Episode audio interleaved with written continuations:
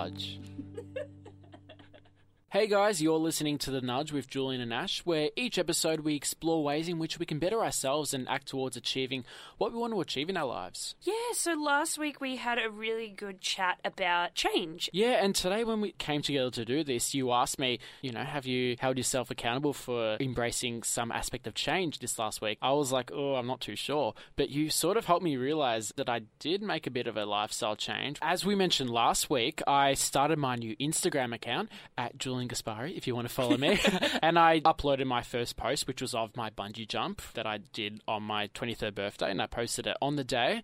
And when I got back from the trip, the one year anniversary of my skydive came about, and I thought, oh, this is a perfect chance to, you know, throw back to my skydive and an excuse to, you know, upload it online and own it and be proud of it. So I posted the image, and then I started to make a bit of a caption, which became a bit longer and longer. And then I realized, oh, I wrote a journal when I did this interstate trip. Let me go back and read it. And I reread it, I typed it up, and then I made some edits and whatnot. And all of a sudden, I had about six to 700 words of this Whoa. story regarding my skydive and the impact it had on me personally, as well as what I was feeling in the moment and taking in everything through all my senses. So I tackled probably one of the biggest changes of all, which is obviously, you know, procrastination, but achieving that sense of balance and not being all or nothing. And I started a blog under my name, which is juliangasparri.wordpress.com. I love the, the little. the um, shameless plug. Yeah. And I've always said, yeah, I'm going to have a blog under my name with all my pieces and everything like that. But I'll do it once, you know, I write a little bit more and a little bit more, and I have more of a portfolio to showcase all of my work rather than just one piece at a time. And that really isn't the way to, to do things, you know? Just write it, upload it, get it done, get it going. But yeah, that's a bit of a change for me. I started that blog, and hopefully that would motivate me in itself to keep writing a bit more and to keep posting on Instagram. But yeah. It's almost like the nudge off the ledge gave you that nudge. Yeah, exactly. Like doing to- yeah, doing to the just bungee. do it. Yeah. and I mean, back to our first week. Action expresses priorities, right? So you just took the plunge and you just took the action. I, I'm and prioritizing my writing. Exactly. Exactly. For me, it was about being the author of my own fate, to use a, a writing metaphor. But yeah. So many metaphors in Yeah. there. I mean, change is a huge thing, and another thing that we always say is like it's a journey. Mm-hmm. Um, we've said that from the start, and yeah, change is a big part of that journey. I also had a big change happen in my life recently that I've shared with you guys. I've moved rurally, and that has created a big change in my life. Um, Something that I didn't anticipate, actually. I mean, I knew it was going to change things up, and I still don't actually think, if I'm honest, that I have embraced all of that change. That's still something that I think will come slowly. But my big accomplishment and my big accountability that I think I faced is I moved into a new house and that is a new experience for me as well. So I've moved in with a, another lady. Yeah, I've never done this. I mean, I've lived with family and friends, but this is a whole new level. I also live with a dog now, which is a change. Okay. I mean, that's not a, a huge thing, but Mm-hmm. it's okay. But yeah, it's amazing how new changes and, and lifestyle changes can really reinforce habits, whether good or bad. And I think that both of our experiences, Ash, have contrasted greatly. So you're settling into your new lifestyle, and I just got back from my trip and I'm, you know, settling back into my old lifestyle. And it's amazing how both in new situations and old, you really learn a lot about yourself and you can discover what these habits are and learn from them. I also think that one thing you learn is that you are capable of more than you think. Absolutely. I think we sell ourselves short. Yeah. and then yeah, you'll s- uh, yeah. accomplish something, and you think, "Oh my goodness, I thought I wouldn't be able to handle that. I thought I thought that I would break down after that, or something like that." But you just sort of keep going. So you've said before, Julian, that after your interstate trips, you feel sort of alive, like a new person. Hmm. How did you feel after this one? A little different. so, Ah. so yeah, from those interstate trips, I felt like a new person. I was ready to continue that state of consciousness where you know you're traveling and you're you're open to the world and everything Yeah, it's in my daily openness. life. Yeah, Yeah. But coming back from this trip, I think it's because I did it with family. I felt a little more reclusive, and I found myself going back into some really old habits that I thought I let go of a while ago. And it is March, so it is TV series season. Yeah. And oh, like They've all just come back. they've all just come back, and I I wrote down a list. Of course, I know I would. Um, of all the shows, and there's about ten shows that I plan to Holy to smokes. really watch religiously. And it's like such a bad habit. It's okay to watch shows, but I think it's the way in which I fit that into my lifestyle that is really Yes. bad. Yes. And so I guess I got into a bit of a habit, um, probably since uni, where I would try to limit myself to watching shows and try to multitask.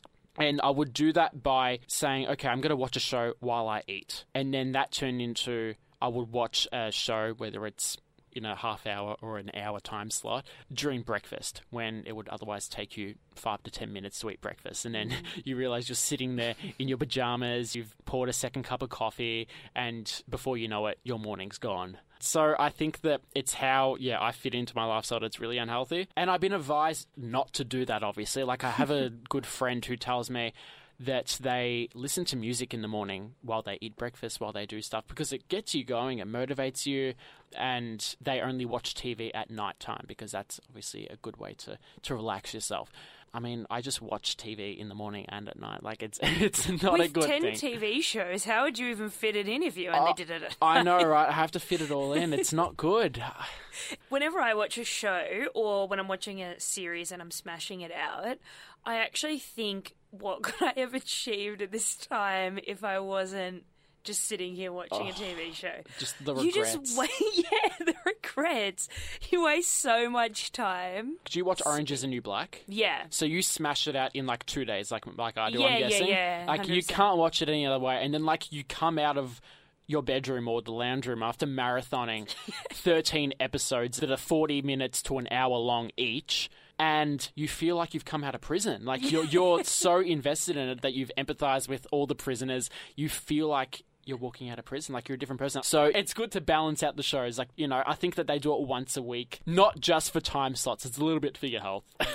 but like my morning routines aren't how I'd like them to be. So, I mean, Ash, like you're a normal person. Tell me like what your what, what's your normal morning routine? Like you get up, breakfast, shower, out the door or Yeah, I do. I'm pretty pretty vanilla like that.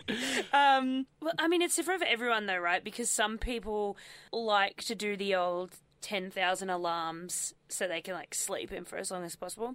I'm like, uh, set the alarm for as late as possible. Like you have no so, choice. so that yeah, you have no choice. You have to get up straight away after that alarm. So I'll do that. I've been doing this weird thing recently, actually, where I won't set like an alarm. I won't snooze it. I'll just wake up and I'll give myself another 10 minutes. Like I'll set another alarm. Ah. It's really strange. I don't know why I've started doing this. Maybe I need more sleep. Anyway, then I'll do just the boring things makeup, hair, breakfast. I'm trying. I'm not in a good habit with breakfast. Yeah, you're not a breakfast eater, are you? No, and I need to be because I know it's good for me, but I just can't. I can't get into that one.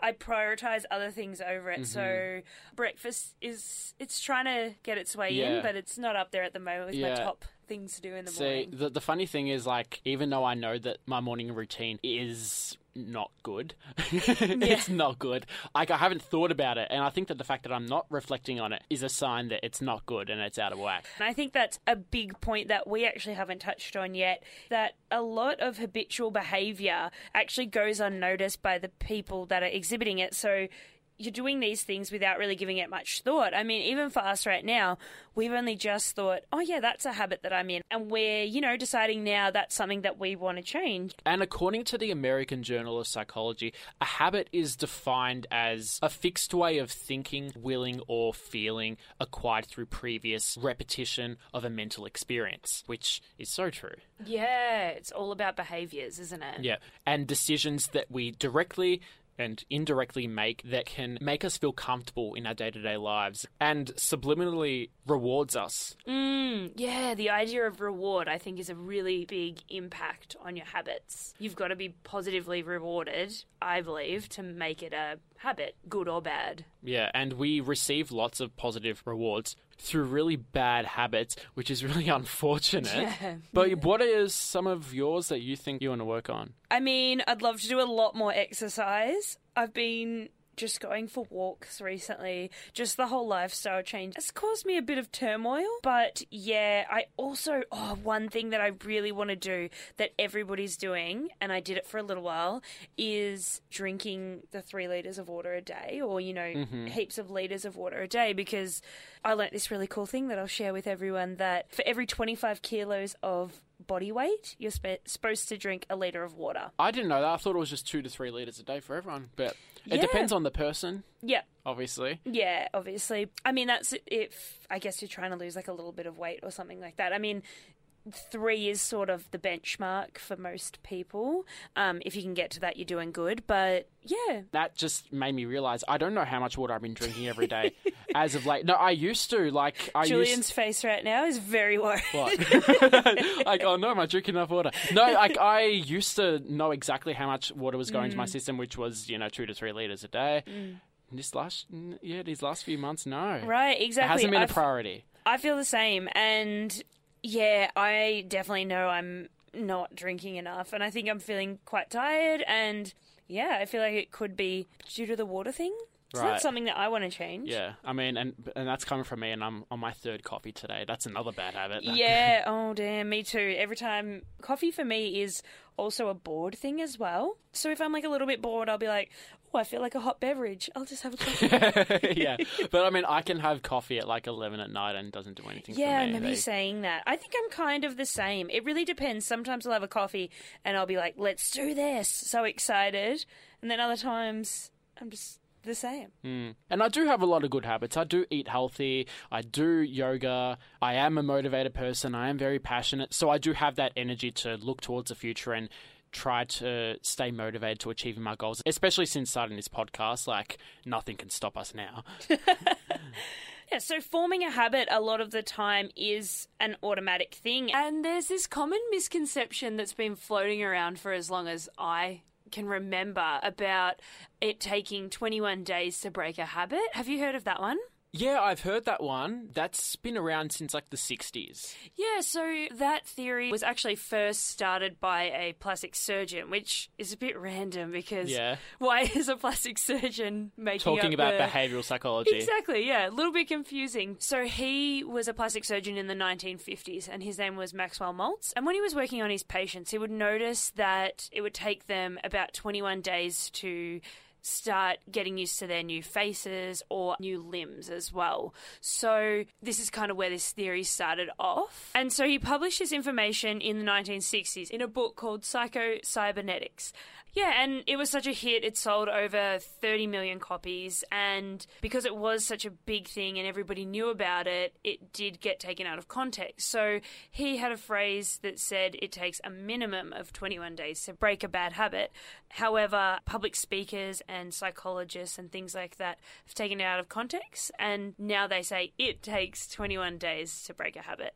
So that's where the confusion has come. Right. I mean, I wouldn't necessarily call getting used to your face as a habit. Perhaps that was taken out of context. It could even be a 1960s vernacular as opposed to our day to day way of speaking. But I mean, according to that, it obviously wasn't meant for day to day habits, I'm guessing. So maybe it was Yeah. just something that was just taken out of context. But since the 1960s, there have been studies to prove this theory wrong. It doesn't always take 21 days to make or break a habit. There was actually a study done in 2009 at the University College of London. And basically, they rounded up 96 participants to investigate how long it took for the participants to automate a daily routine, whether it would be exercising or eating well, and it was individualized to them and to their needs. So, obviously, they used that to get rid of any variables. So, for instance, if one participant hated working out and the other loved it, that obviously wouldn't be an accurate assessment Right. of developing or breaking a habit. So, they found that it took anywhere between 18 and 254 days to make this habit. Jeez. Yeah, and that average as 66 days. So now, I mean, if you Google it or, or if you do some light research or whatever, that 21 days has turned into like 66 days. And that is based off of at least one study as opposed to a plastic surgeon's quote in a book. Yeah. So- in the 1960s. Yeah, that is more realistic. As you know, 21 days seems a little short. I mean, we've all made our little pursuits to strive to enforce a good habit or break a bad habit. But yeah, I mean, 66 sounds a bit more realistic. Yeah. I think the 21 days is probably a good mark in terms of having that habit sort of in your mind. Because you can see the end. Yeah, exactly. I think it's probably enough to sort of build it up that you have sort of an expectation on yourself, but not necessarily have an automatic reaction, not have that habit as an automatic thing. Exactly. And even with my journal, I'm three months in at Mm, this stage, which is great. So that technically breaks that 66 days in. However, if I said, eh, I'm not going to journal today, that good habit of writing in that journal every day will be broken instantly. I mean, I do love to write, it is a good outlet for me, but I think that what's keeping me going is motivation and expectation. I don't think it's automated yet. I'm not like an obsessive compulsive writer. Um, Yeah. as I- much as I would love to be, that would make my job so much easier. yeah.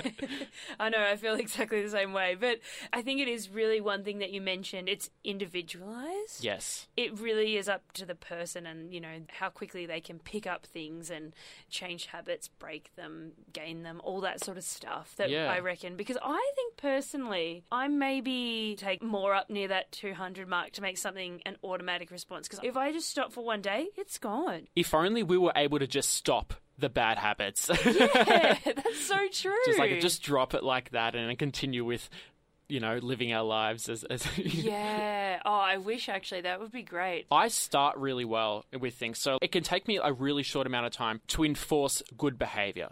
I wouldn't say habit, but you know, to enforce good behavior. Because in the moment you're thinking, yes, nothing can stop me now. You're not thinking of all the consequences or how tired it's making you or how bored you're getting or whatever. Yeah, and I remember actually when I was younger and I started going to the gym, Right.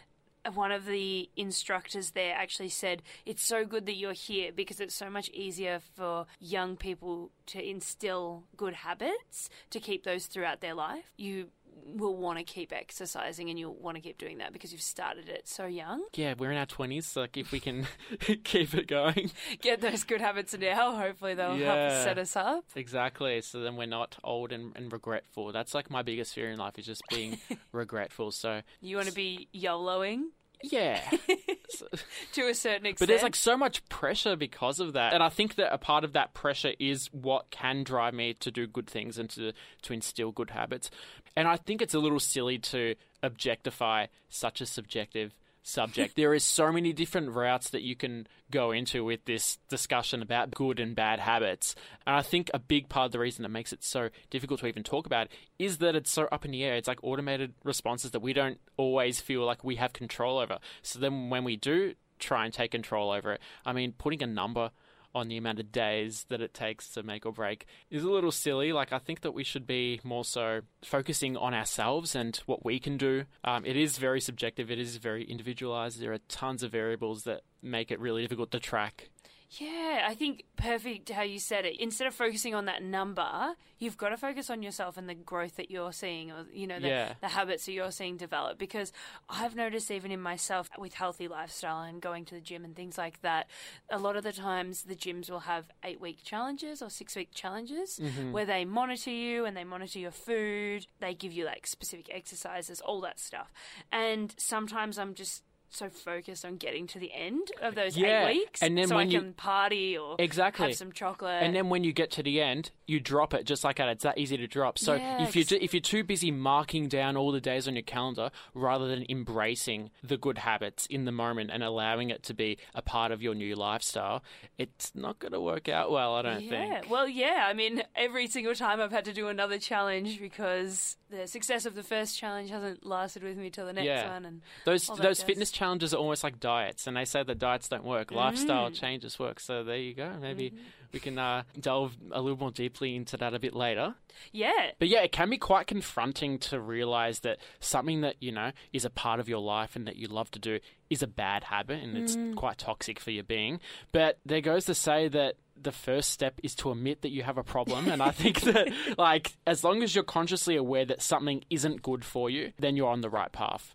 Yeah, and I mean, bad habits as well can really affect your goals, which is something that we've talked about in the past. You know, they can really stop you from achieving really good things or even just working towards something if you've got a habit that you don't even admit to mm-hmm. or, you know, subconsciously it occurs. It's really going to affect, you know, your goals and, yeah, how you sort of put your best step forward. So, a really awesome quote that I came across when looking into this topic of habits and, you know, good lifestyle is a quote by Warren Buffett, who is an American investor and a philanthropist. And he has a really cool ideal about habits and how they can positively affect your life. So he says, chains of habit are too light to be felt until they are too heavy to be broken. That's so deep. Wow.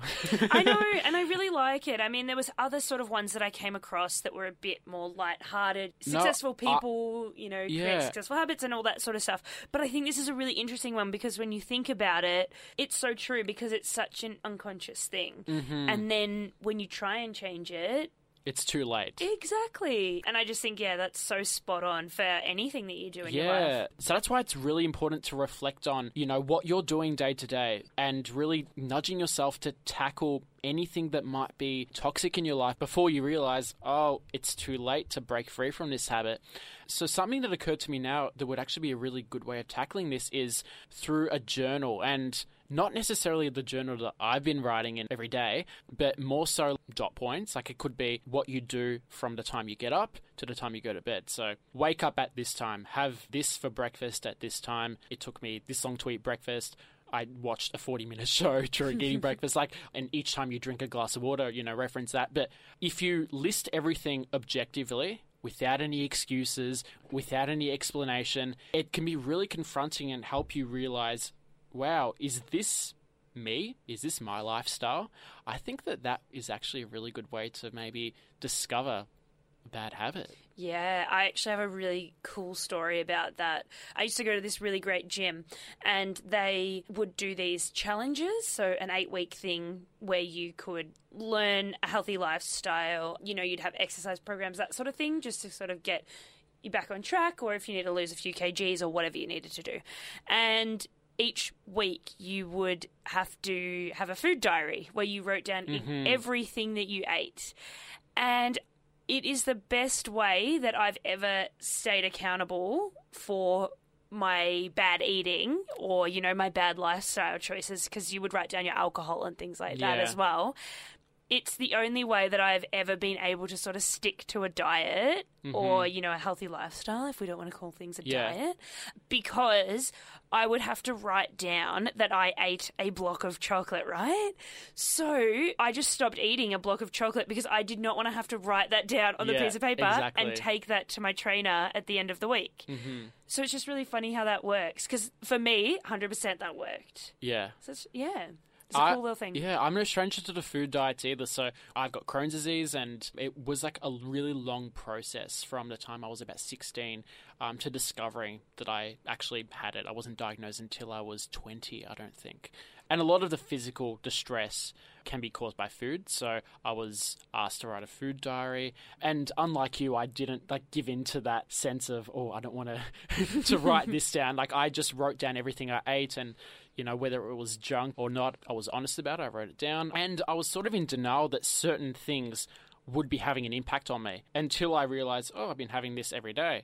I've been giving up other things on certain days. This seems like to be the common denominator. And then I gave up soft drink, something that I was having every day, hmm. not realizing that soft drink was like acid to my body and it was one of the things just destroying my insides. And for like a good nine months during the first onset of the illness, I looked like I had taken my wisdom teeth out like mm. every day, every day for nine months. Like my cheeks were just out east to west. Mm. And I think that, yeah, writing things down objectively really allows you to see things from a different perspective without having to get the opinion of someone else. But yeah, it's amazing to think that like something as simple as a bad habit can influence your physical well-being and your health. You don't think of these things until it's too late, as Yeah. that quote says. Yeah. Yeah, and it's really interesting how it can be a physical thing that brings on Yeah, because stress. exactly because we've been talking about you know the the mental Yes. um, strain that it can have. You don't think about it, you know, having physical strain, Mm, except you know dehydration from not having enough water. well, that's physical. yeah, exactly. Except for that. And there's an article on psychcentral.com from Kauza Khan, who's an American clinical hypnotherapist and homeopathic practitioner. And he's written an article called Using Behavioral Psychology to Break Bad Habits, which is really insightful, I feel. Mm, definitely. And it's good to know that science is on your side. yeah, it's so true, isn't it? Because sometimes when you're subconsciously doing these things, you don't really think that there's a science involved with it. I don't think. yeah, it's all visceral. Yes. So he mentions a couple of ways and therapies that have been psychologically proven to help rid people of bad habits. And one of them is to realize the reward of your bad habit. Which is a bit interesting because you don't, you know, because in retrospect, when you think of a bad habit, you feel, you know, you feel guilty, you feel regret, you feel the negative aspects of them. But what makes them a bad habit is the reward from the instant gratification that you receive in the moment. With like a common habit such as like biting your nails, the you know instant gratification that you get from that is probably you know a stress reliever. It's something that distracts you from something that could be giving you anxiety. I mean, I don't personally bite my nails. Do you? Ash? Yeah, no, I don't. No, but it's a common one that you hear about. Yeah, it definitely is. Yeah, so the second step of relieving yourself of these bad habits is to impose a punishment, which sounds quite bad, or remove a reward for your bad habit. So I think that um, a really good one for this is you know when people bite their nails quite badly and they get the nail polish that tastes bad? Ah, yeah. Yeah, so I guess you're imposing a punishment, right? Because when you then go and bite your nails, you've got a bad taste in your Yeah. mouth. And nobody likes a bad Yeah, taste. it's like the shock collar therapy. yeah.